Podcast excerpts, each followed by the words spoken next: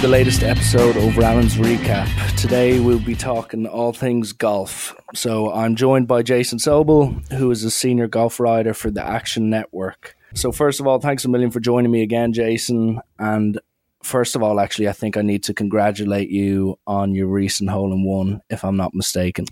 Yeah, I mean, let's get to the big stuff first. We got we got Tiger Masters, no big deal. I made a hole in one the day after, so um, you know it was uh it was funny because Bryson DeChambeau made his first hole in one ever, which I was shocked by. But he made a hole in one mm. on Sunday at 16, and after I saw his, I started thinking, you know, I've got to start checking the air density a little more. And as soon as I did that the next day, there we go. I finally made one. He has a lot to lot to uh, thank for yeah. that. I suppose getting on to the main event, uh, which was Augusta and last weekend's action, like what was before a ball had been struck on Thursday, what were your initial thoughts going into it um, with relation to who you thought was on form? What was the general consensus around the practice ground, driving range? Were certain players confident with were others not? And what was the kind of atmosphere like at Augusta this year? Before? Going into it, it was one of the very few events over the years where Tiger Woods is involved. Tiger Woods is going to be uh, a factor, and Tiger Woods, I didn't think was the biggest storyline going into it because Rory McIlroy, for I believe the fifth straight year, had a chance to claim the career Grand Slam at Augusta National, a course which should obviously suit his game really well, and he's played there. He just hasn't won um, but he's contended um, and, and, in terrific form coming in. I mean, he hadn't finished worse than sixth place in a stroke play event all year, yeah. and I really thought. Uh, with Rory McIlroy kind of firing on all cylinders and playing better than anybody else in the world, uh, as the favorite going into the tournament, he was also the biggest storyline coming in. And uh, I didn't pick him. I, I, just thought there's there's still too much scar tissue that hasn't yet healed up at Augusta National. I, I think we all believe that at mm. some point Rory wins a green jacket, but we also believe that about Ernie Els for so many years, and that never happened either. Uh, it, I would think, I mean, you know, if I was putting money on Rory right now, I'd certainly put him on to win. I wouldn't get great odds for it, but I, I think at some point he wins the Masters. But there, like I said, there's there's some demons still lurking there. So I thought that was the biggest storyline. Obviously, Tiger's always a storyline. I thought Tiger would play well coming in did not see that coming as far as just how well he played. Uh, I'm not sure anyone saw that coming, which was so momentous and historic. I, I, had Rickie Fowler. I'll, you know, I own my picks afterwards. I always uh, make my picks beforehand, and I, I had Rickie Fowler, and it, it, seems like Rickie gets into these yeah. things and it doesn't do much for a few days, and all of a sudden at the end goes on a little charge and finishes really close and enough where a few years from now, we go back and look and say, wow, he finished T9. He played really well that week, and he was never really quite in it. So, uh, of course, that under underscores the uh, the yeah. the big story there, which which was, of course, Tiger. Mm. And uh, yeah, mm. I suppose my hmm. picks, I, I, have to get this in, was uh, okay. I went with Charles Howell III, Ian Poulter, and I actually did, I did predict Woods because I not too much thought about it. I just thought it, he was 14 to 1 here. I thought it was too good to potentially miss out on. So I was more lucky rather than me being adamant that he was going to win. But on on the topic of Tiger, like what was it? Did you get a chance to talk to him, or was there any other journalists that were saying, you know what, Tiger seems to he seems to be strictly business this week. He seems to be coming in under the radar because he he obviously got the massive win the last time he spoke in the Tour Championship, and this year he hadn't done many things that were remarkable but he was playing consistent enough, and it just seemed that he kind of went under the radar. But you had the sense that most of his game was kind of under control, and one of the big things heading into the Masters, what a lot of people like yourself would look out for is his greens and mm-hmm. regulation, and he seemed to be one of the top guys in the tour like that. And then once I saw that, and once I saw that being brought up by people trying to give their predictions, I was thinking if Tiger can manage his way around Augusta, and as long as someone like a DJ or a Rory don't shoot a 65, 64 and get miles ahead, he's definitely got a chance. But like, at what stage did people start saying, you know what, was after the first round, the front nine, or? I will tell you, Richie, that uh, I did a few radio interviews in my own podcast I do for Action Network uh, on Wednesday. And whenever Tiger was brought up, my observation from the media center, from the interview room where he spoke in the press conference was um, there were no red flags, there were no warning signs, there was nothing, even in his language, even his body language, which showed us. You know what? Might not quite be as weak. He might not quite be ready for it. He just he seemed confident. He seemed happy. Excuse me. He seemed like he was ready to go, ready to play well, and obviously he was. Um, obviously he um, he came out there, and I thought he would kind of do sort of what he did, which was he never comes out sort of going low in the opening round of a major championship. He treats Thursday as let me throw a few jabs, let me see what the course has. Uh, you know, I, I haven't seen him as first round leader in an awfully long time, uh, especially at a mm-hmm. major mm. championship. But it's it's the old axiom of uh, don't lose the tournament on Thursday, uh, and you can't win it then. So. Yeah. Uh, played pretty well on Thursday with a 70, and he knew right away as soon as he walked off that golf course. Well, he, he said he'd won all four of his green jackets beforehand, shooting 70 in the first round. That wasn't true. In 05, he shot 74, but uh, three of the first four, mm. he uh, he had shot 70 in the first round. He knew that right away. So he was completely pleased with that. 68 the next day, you know, kind of get the feel of things and get into a rhythm. 67 on Saturday, even better, getting himself into serious contention. And uh, and of course the uh, the 70, which was good enough on Sunday. And I think Richie, a, a very underrated aspect of that final round is the fact that because of impending weather, they put them in threesomes, of course, groups of three instead of twosomes. Now, Tiger would have been in the penultimate pairing with Brooks Koepka had it been the usual Masters Sunday, but instead he gets to go in that final group. Yeah. Now, everyone talks about the fact that Tiger had only won as a front runner in a major championship. He'd never won coming from behind. I think the bigger part of that is that Tiger had won all 14 major championships when playing in the final group. Uh, I think that's so important. It's a comfort zone for him. And I think that he was licking his chops as soon as he saw, oh, it's going to be groups of three, and I'm going to be in the last one. Um, I, I don't know that there's that much of a necessarily intimidation factor. You know, I don't I don't think Francisco Francesco Molinari uh, played worse down the stretch because Tiger was there, but I think it's comfortable for Tiger first of all, and secondly, he's so good at just knowing first of all when to pounce and and secondly when he doesn't necessarily need to. I think 12 was uh, one of the important things for him. Molinari obviously puts his in the water. Finau was a little bit out of it at that point, put his in the water. And then Tiger said, I'm just going to put it on the fat part of the green and I'm going to make up a couple of shots here. And that's exactly what he did, which was such a smart play. And if he's not in that pairing, if it's uh, Molinari and Finau in that pairing and Tiger's already played through there, he does not have that advantage. So I think that was huge for him. No, that is definitely a good point, and a lot of people refer to on commentary after that specific hole where the two two lads went into the water.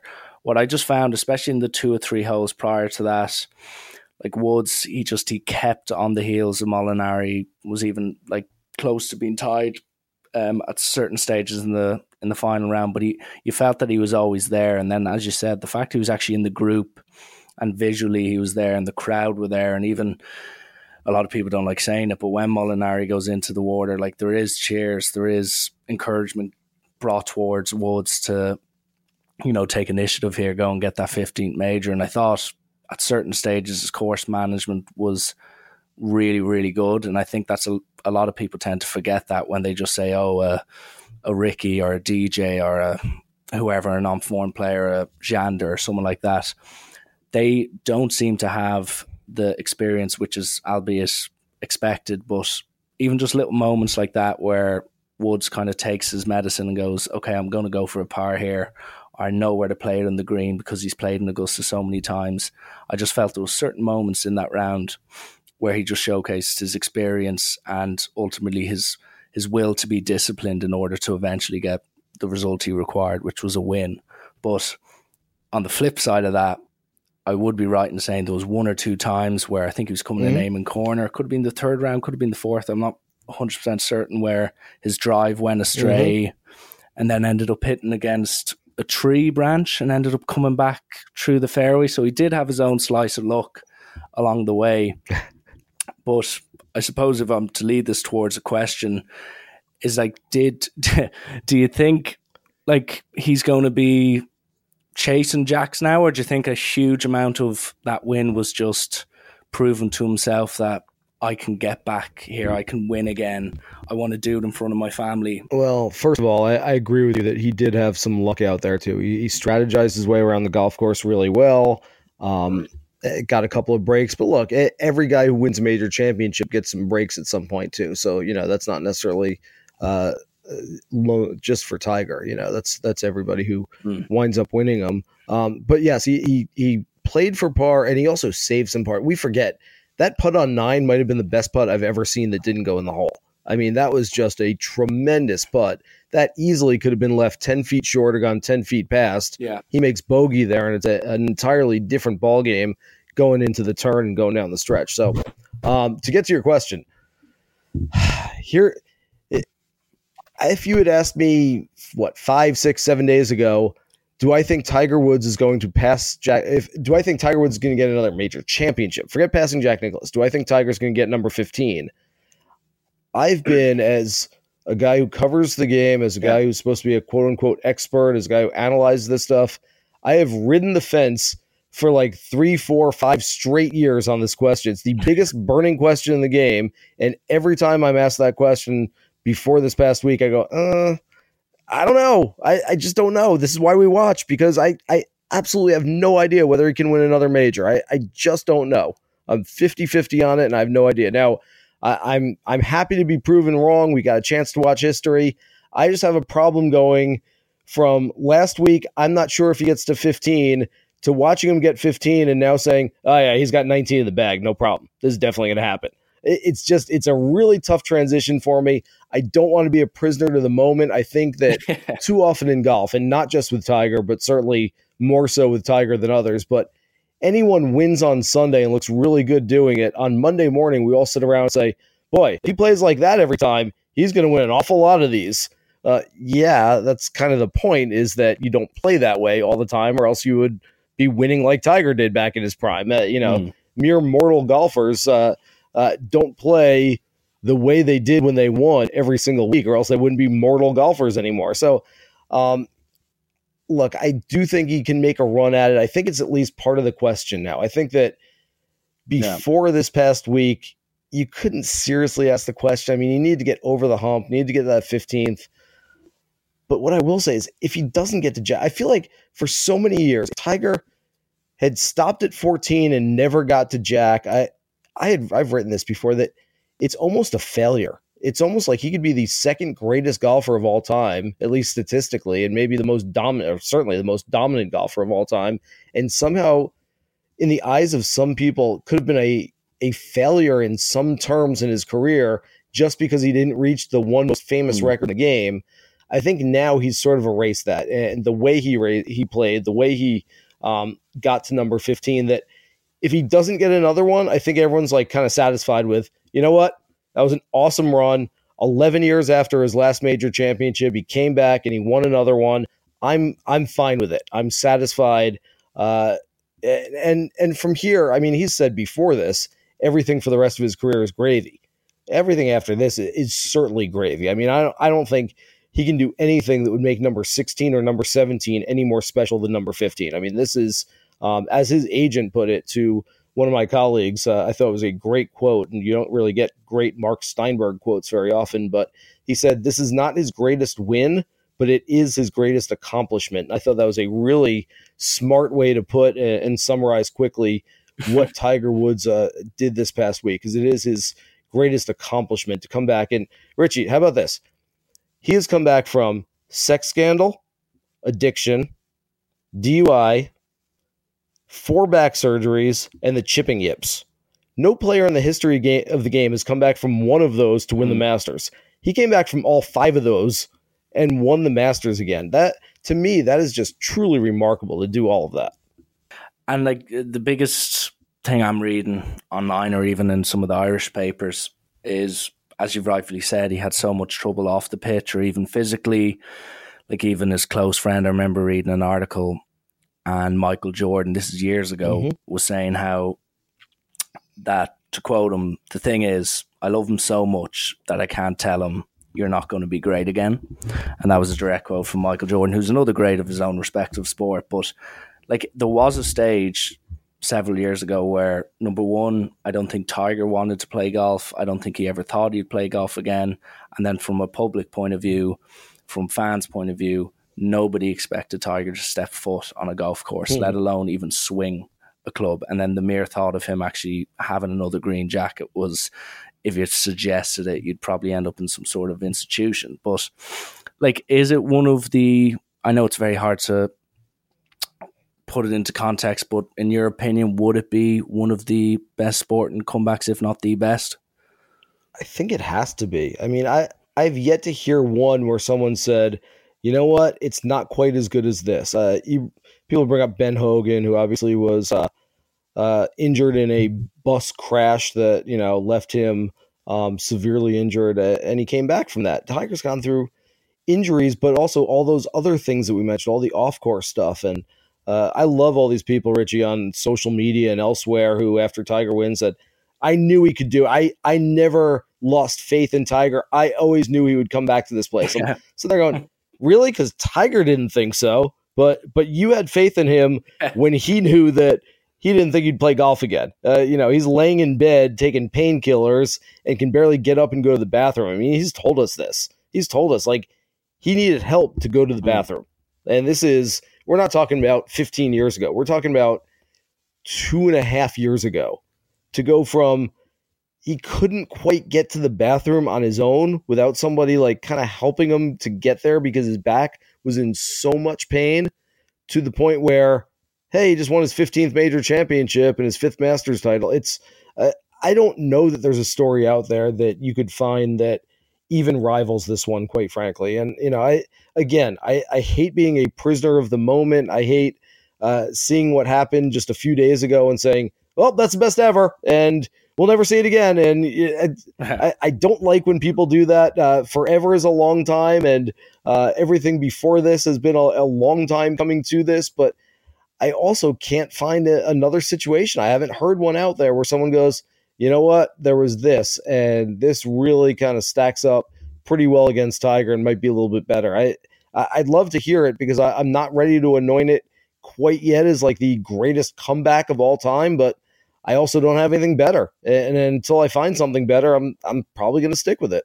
So, listeners, send in any bits of information you can to try uh, spark that debate. And I suppose the last thing from a, a master's review point of view is like the big talking point in my side of the world is Rory McIlroy, obviously, and there is obviously a lot of promotion going around leading towards the Open. But Rory obviously is our is our go to guy when it comes to the national papers and the hopes, etc. And as you said, he was the favorite heading up, uh, sorry, heading into Augusta.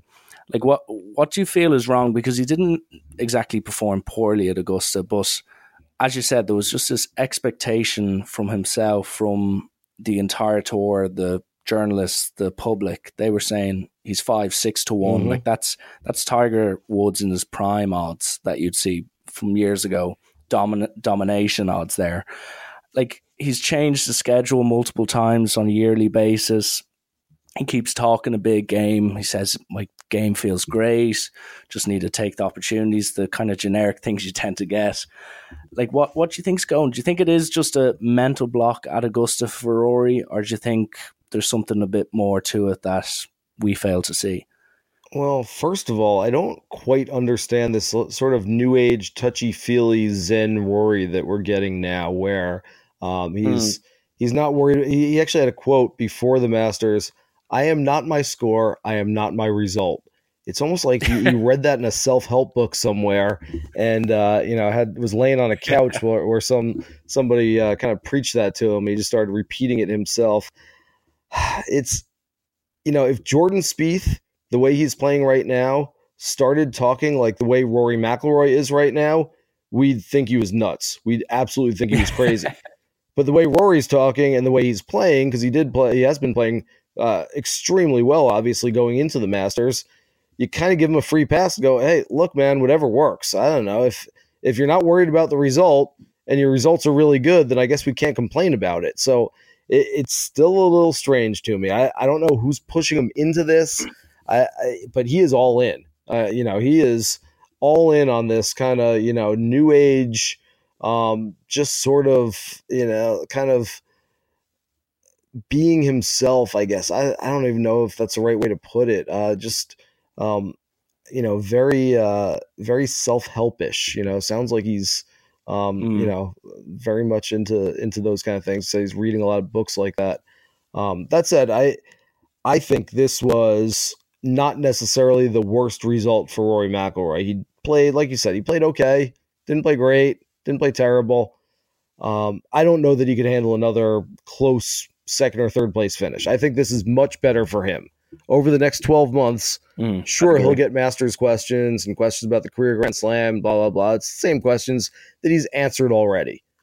But with a, you know, a one shot defeat this past Sunday, all of a sudden, Rory's got to answer the the questions over and over and over. What does it feel like? How much does it hurt you? you at least it's like, hey, you fish far back enough where we almost give them a pass. And, and and it's so weird to me. And I'm look, I'm as guilty of this as anybody, but when a player comes really, really close and continues to come really, really close, we sort of question why they can't do it and what's wrong, and we try to analyze them. And when a player doesn't really come too close, but isn't that far off, we kind of just give him a free pass. You know, what was I don't even know what Rory finished. It was somewhere like T twenty one or something like that. Um, I believe. It, yeah, yeah, I, something. And and it's just lines. sort of like, hey, that was okay. That was fine. I mean, it's hard. It's hard to criticize a guy who finishes in twenty first place. You just say like, oh yeah, that's a decent finish. Criticize a guy yeah. who finishes in second because he didn't get it done. You can criticize a guy who finished five shots back of the cut line because they didn't even get to the weekend. But it's hard to f- criticize a guy who finished 21st. Like I said, I, I think that benefits Rory over the next year because he doesn't have to hear as many questions as he would have otherwise. It's something that sticks with you, as you said. If you finish second or third, people will always say that. And at certain stages, someone like say Rickie Fowler or Lee West would have had uh, those questions thrown at them, especially when they finish second or third so often in majors. Obviously, Rickie's much younger mm-hmm. than Lee, but you kind of get my point. So leading on from that, uh, just quickly, the upcoming majors, and obviously there's been a slight adjustment with the USPGA this year. It's now being brought forward to May, and that takes place in uh, Bethpage Black.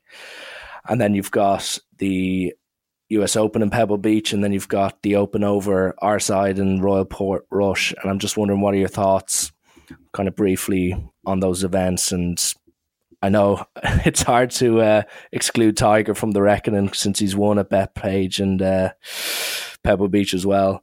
But yeah, who, yeah who he's you, the only one. who do you think um, could potentially kind of show up well in those tournaments if possible, Judge, at this early stage? Yeah, well, first of all, obviously the the first year of this new schedule, could they have drawn it up any better? I mean, the PGA of America must be doing cartwheels in their office right now, the executives there, because uh, not only are they not the last one anymore, they were always kind of just thrown in there at the end, but now they're right in the thick of things. They've got the momentum of Tiger Woods just winning a major championship. They don't have to wait two months like the U.S. Open did before. They don't have to wait four months like they were before. They they wait about four or five weeks, and then they go straight to New York in the biggest media market in the world at one of the most raucous golf courses in the world and one of the toughest golf courses in the world. And they've got Tiger and all these other guys playing really well. Uh, I think this is going to be fantastic theater at Bethpage. I grew up about 20 minutes from there. Um, I'm a big fan of that golf course. I'm a big fan of uh, the tournaments that have been played there in the past. And um, yeah, I, I think Tiger will play well. I think it's very well suited for Rory. I think we're almost drawing a line of delineation right now, a line of demarcation of players who play really well in majors and guys who don't quite get there. And you look at what some of these players have done. Brooks Koepka, obviously, it's hard to pick against him at any major championship right now. Um, mm He's played so well over the last three or four years um, that you would expect him now to go out and play really well at Bethpage, which should suit his game pretty well. Xander Schauffele has played in eight major championships in his career. He's been sixth or better in half of those. Um, that's a trend. Yeah, that's not a coincidence. Mm. That's a trend. Tony Finau has not played a whole lot of majors, but when he plays, he plays them really well. Francesco Molinari, over the last couple of years, when he's really turned his career around and become a world class player, plays really well in these things. Tommy Fleetwood wasn't great at the Masters, but still wasn't terrible. Tommy Fleetwood plays really well in major championships. So there there are a bunch of guys now I think are kind of separating themselves from everybody else where I don't know what the secret is, and I'm uh, Richie. I'm going to work on this. This is my next project going into the PGA because I'm going to write a big piece on this. I, have always been fascinated at players, and Tiger kind of started this trend of wanting to peak four times per year. And I don't know how you do it if you're a golfer. How you say, well, I'm going to go to Quail two weeks before Bethpage, and I hope I have my B minus game.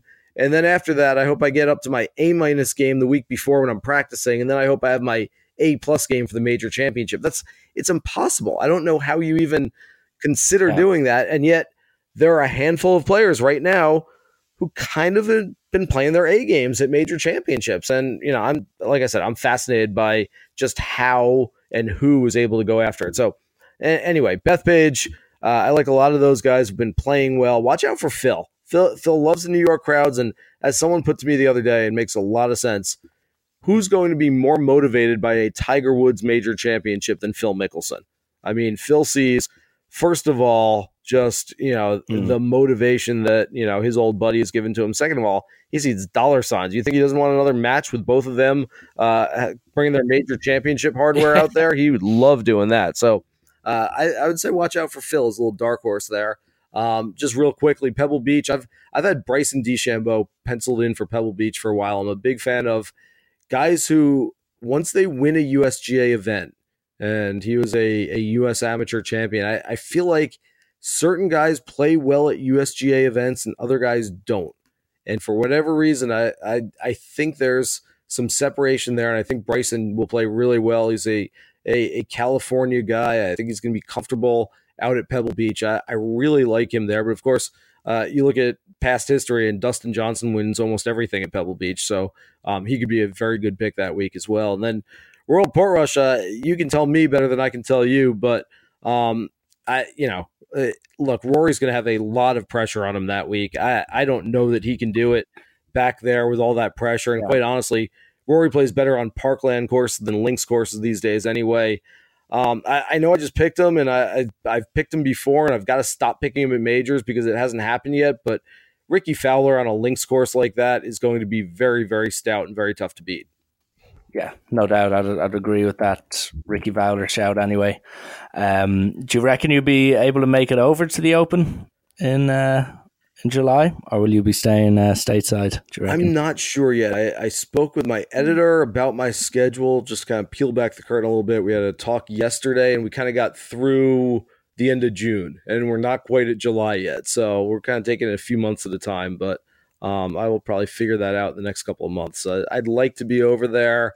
Um, but then again, just sort of you know budgetary reasons and other reasons. It's mm. if I can get to three other tournaments because I didn't spend the money to go over to the Open, that might be worth my while. You know, there are just certain things you have to think about, especially as a young company like we are, um, that you can't just say, "Hey, I'd like to go there, so I'm going to get on a plane and go." it's not it's not that easy as everyone thinks. Yeah. You know, it's it's certainly no disrespect to the Open or the R&A or anybody else because I'd love to be over there, but yeah. uh, you can't always make everything work.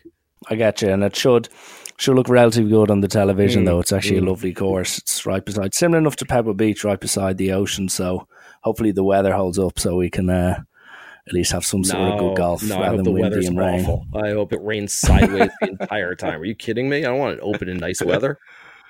Okay, well then there's a high possibility that will happen. Good. Um, so last thing, and this was a question sent in, as in we discussed this the last time uh, we had a podcast together. It was about the rule changes, and mm. a lot of people hadn't watched a lot of golf. Just kind of couch potatoes who don't watch golf regularly on the PGA Tour. A lot of people watching the Masters, and you can see a lot of tweets and stuff like that. They were at shock with the flag being kept in mm-hmm. and people dropping it from knee height, etc and not so much what the public reception's been like, but I know like the USGA have hired like a player relations um, officer to help out with the players. But like, what is the general consensus been with the with the pros on tour about the rule changes? Have they kicked up more of a fuss, or are they kind of used to it now and getting on with I it? I think we're all pretty much in unison, both players, fans, casual uh, golfers, that the dropping from your knee thing is really awkward and doesn't make any sense. And I, I don't know one person who said, "Oh yeah, I like this a lot better." You know, I, you know, I like putting the ball down by my knee. It's just it's weird. It's just awkward. Is the best way to put it. Um, I I've come around on putting with the flag sticks in, and whether whether you like it or you don't, I, I just don't care a whole lot. I mean, I, I I find I play a lot of golf. I play about three or four days a week. If I've got a thirty foot downhill putt and it just helps to kind of see it. I mean, instead of having someone tend the pin, um, I'll, I'll just leave it in there and just hmm. kind of helps a little bit. I, as far as watching on TV, I don't really care a whole lot.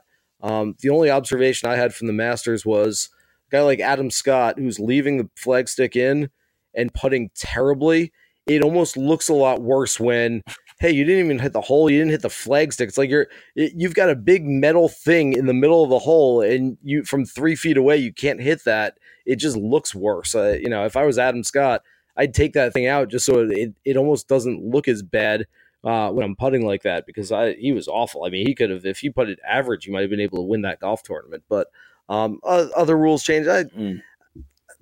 Everything's okay. I mean, I I like things better the other way. There's a couple little things I it, you can now if you hit one OB, um, you can now take a two stroke penalty and hit four I've used that a couple times where it's like, you know, we're playing a casual game and hey, it's right on the edge. I'm not sure if it's OB or not. I'm not going to tee up another one, but I'm playing with buddies and I want to finish out the hole. So, all right, well, I'll just take a drop uh, equidistant to where it went out of bounds and I'll hit four from here. Try to get it up and down and, you know, make a five or whatever, or try to at least make a six. You know, it's, I kind of like that rule. I think that makes some sense, but um, mm. the dropping from the knee one is, is, you know, still the one that's, most worthy of mocking and still been getting the most uh, uh, grief from players. I think.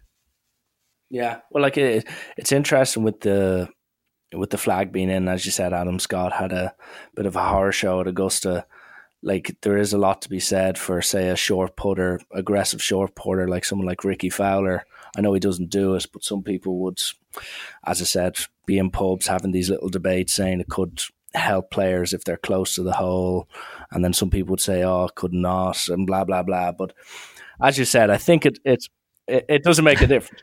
it doesn't, yeah. it, it honestly doesn't matter. It really doesn't. I mean, maybe one, I, I started leaving them in just out of uh, laziness for a little while at the beginning of the year. And I hit one, it was like a 20 foot uphill putt, and it was right in the heart and it hit the stick and actually bounced out, went about three feet away. And I was still so mad about it that I missed the next one coming back. And now I try to take it out for almost everything, unless, like I said, I have a long downhill putt. But most of the time, it just doesn't matter. And the, the amount of people who have been talking about this, I always think I, we've got like these little pins, you know, little kind of two foot high pins on our practice green. And whenever you're putting on the practice green, I mean, yes, you can take them out, but usually just leave them in there and you know it might hit the stick and go in might hit the stick and go out i don't know i i didn't feel like it was uh, that much of a culture shock for people to put with sticks in but apparently um, maybe just the look of it is why uh, so many people are talking about it still. Mm, yeah definitely upset the few traditionalists but sure as you said who cares? Um, so last uh, last but not least um, just a few quick fire questions and i'll let you uh, get off to bed and hopefully myself as well. So um, yeah, just I'll bang them out, and first thing that comes up, mm-hmm. uh, say it without prompt, hopefully, and we hopefully won't end up in too much trouble. But anyway, okay, um, all right, let's get me in trouble. if you could play a round of golf with one professional golfer, who'd it be and why? I'm supposed to say like Tiger Woods, aren't I? I, mm. I would have a lot of fun with Phil. I, I caddied in a group where Phil was playing with us. Uh, caddy for Brendan Steele at the Monday finish of the BMW last year. Phil was in the group. I think playing with Phil would be really fun. I'm not sure I have enough money to do it though. I'd have to be honest. yeah. Uh, the strangest thing you saw at the Masters. I'm supposed to be quick with these answers, aren't I? Yeah, well, I'll let it out the delay, so it'll seem quick. Just because it's on my mind, because we were talking about it in the last question, but uh, Adam Scott showed up on Saturday with a completely different putter and different putting stroke and was working on that and then went back to the other one um, for the actual competitive round. I I don't know. I mean, I don't know if that's strange or if it's sad or what it is, and I, I don't have a better answer than that. But um, that it's just it's the third round of the Masters, man. I mean, if you haven't figured it out by now, uh, this is not the time or place to be trying out new things. Yeah, no, that's definitely a combination of sad and strange, no doubt. Um, so next one is the worst question a journalist can ask a golfer. Well, there's two. Okay, first, first is the worst question a journalist can ask anyone, which isn't a question; it's talk about. And the real hmm. journalists out there understand what I'm saying here. When you know, uh, let's say Tiger Woods sits down and someone says, "Talk about your round." That that's not a question. That's a generic like, "Hey, I'm I want you to know that I I want to ask a question, but I don't know what question to ask, so I'm just going to yell something and you talk to me." Um, that that does no good for anybody. So the talk about question is terrible. Mm-hmm. The other thing, and I I've gotten uh, I've learned over the years to to be careful with this, where player comes off and you know he's not necessarily in the lead, and you see him and he's kind of walking out of scoring, and you go, "Hey, how'd you shoot today?" Not a good question to ask a golfer if you don't know how he shot, because when he shot seventy eight and he looks at you like he wants to punch you in the face, you'll understand how bad of a question that is. I could imagine. Um, second last one, and it kind of goes in theme with Sergio Garcia kind of losing the plot a little bit this year and a few others. Um, would Happy Gilmore get away with his antics on the PGA Tour currently? Most of them. Uh, fighting Bob Barker probably wouldn't go over too well. Uh, the commissioner would probably be out there for that. You'd probably have to wear a collared shirt. I'm not sure you could wear a hockey jersey, but um, yeah, I, you know, the tour almost needs something like that. They need a bad boy. You know, I I, I spoke. I was speaking with a, a, buddy of mine who's in a, a big rock band uh, and world famous band, and he, uh, you know, he was saying that why is there no one out there with like tattoos up and down their arms, like a neck tattoo, and like just kind of a bad like it mm. wouldn't take much to be sort of the bad boy on tour, and you don't have to be a jerk. You don't have to be, you know, like you know, yelling at people and yelling at fans. You could be a completely nice guy, but just be tatted up and have a couple of earrings in and you know maybe a cool haircut and that's all it would take. And every single sponsor in the world who's looking for somebody that's not just generic and vanilla uh, it would be pretty cool. So I, I don't know if that answered the happy gilmore question but I, I think we need more different players out there. Um, so yeah i you know bring happy on. I'd, I'd love that. I'd like to interview him. And actually on that topic did you get to see john daly's hooter stand in no, the car park? No, no? I, I, I come in and leave through the other side of Washington Road, and I'm completely fine with that. I look, I more power to John Daly. Uh, he's making money off of it. He needs to make some money. People are there having fun. I won't belabor anybody who wants to go over there and spend some money and hang out with John and have a good time, drink some beers. That's all well and good. I, I like it. There's stories written every year where journalists go over there, they talk to him, and talks about doing his thing. That's it's fine. It's all fine. It's not really my thing, but more power to him. Uh, I think it's kind of cool. And the last one will be what is your great big hope for the summer with regards to golf? Just all of the great players playing really well, which we've kind of gotten so far. I mean, I don't know that I can necessarily give you names for the next three major championships. I mean, I guess I guess I could say Tiger, Tiger, and Tiger for the next three, which, by the way, is only, it's never happened. No one in the modern era has won the Grand Slam in a single year, as we all know. The number for that at the books, at least here in America, is 50 to 1. As I've said to people already in the last couple days, if you're going to try to make a wager where it's something that's never happened before, I mean, if you tell me a meteorite's going to hit Earth tomorrow and destroy civilization as we know it, I want better than 50 to 1 odds. I mean, give me like a thousand to one that that's going to happen. Uh, 50 to 1 for something that's never happened before. I don't care what that instance is. I'm probably not going to take those odds because they're way too low. But yeah, so it's 3 to 2, again, here in America at least, 3 to 2 for Tiger to win one more major, which is absolutely ridiculous. I mean, think about it. Francesco Molinari was 14 to 1 at the uh, at Harbour Town this week. Tiger three to two to win another major. He's ten to one. Again, better odds than Francesco was this week. Ten to one to win two more majors and fifty to one to win all three of them. Uh, I I don't even know what to say about that, but don't you know save your money, guys. Yeah, no, I think after the latest win, they have some sort of Terminator Four sequel planned with him as the main actor. Like he's indestructible at the minute. But I suppose after all the stuff he's been to, true, I should say, you never know. But um, Jason, listen, that that wraps it all up. And um, listen, I want to thank you very much for spending some time to chat all things golf. And as we discussed here, hopefully we've got uh, more eventful majors and PGA Tour, and even hopefully a few. Uh, bits and bobs off the course as well to help us uh, moan in due course. But um, listen, Jason, thanks a million for coming on, and hopefully I'll get to chat to you again in the yeah, future. anytime, Richie. Thanks for having me. We've got some momentum now, so this could be, uh, you know, based on the first major at least, this could be a really special year. So let's hope so, at least. Fingers crossed. Well, thanks a lot, Jason. Thanks, buddy.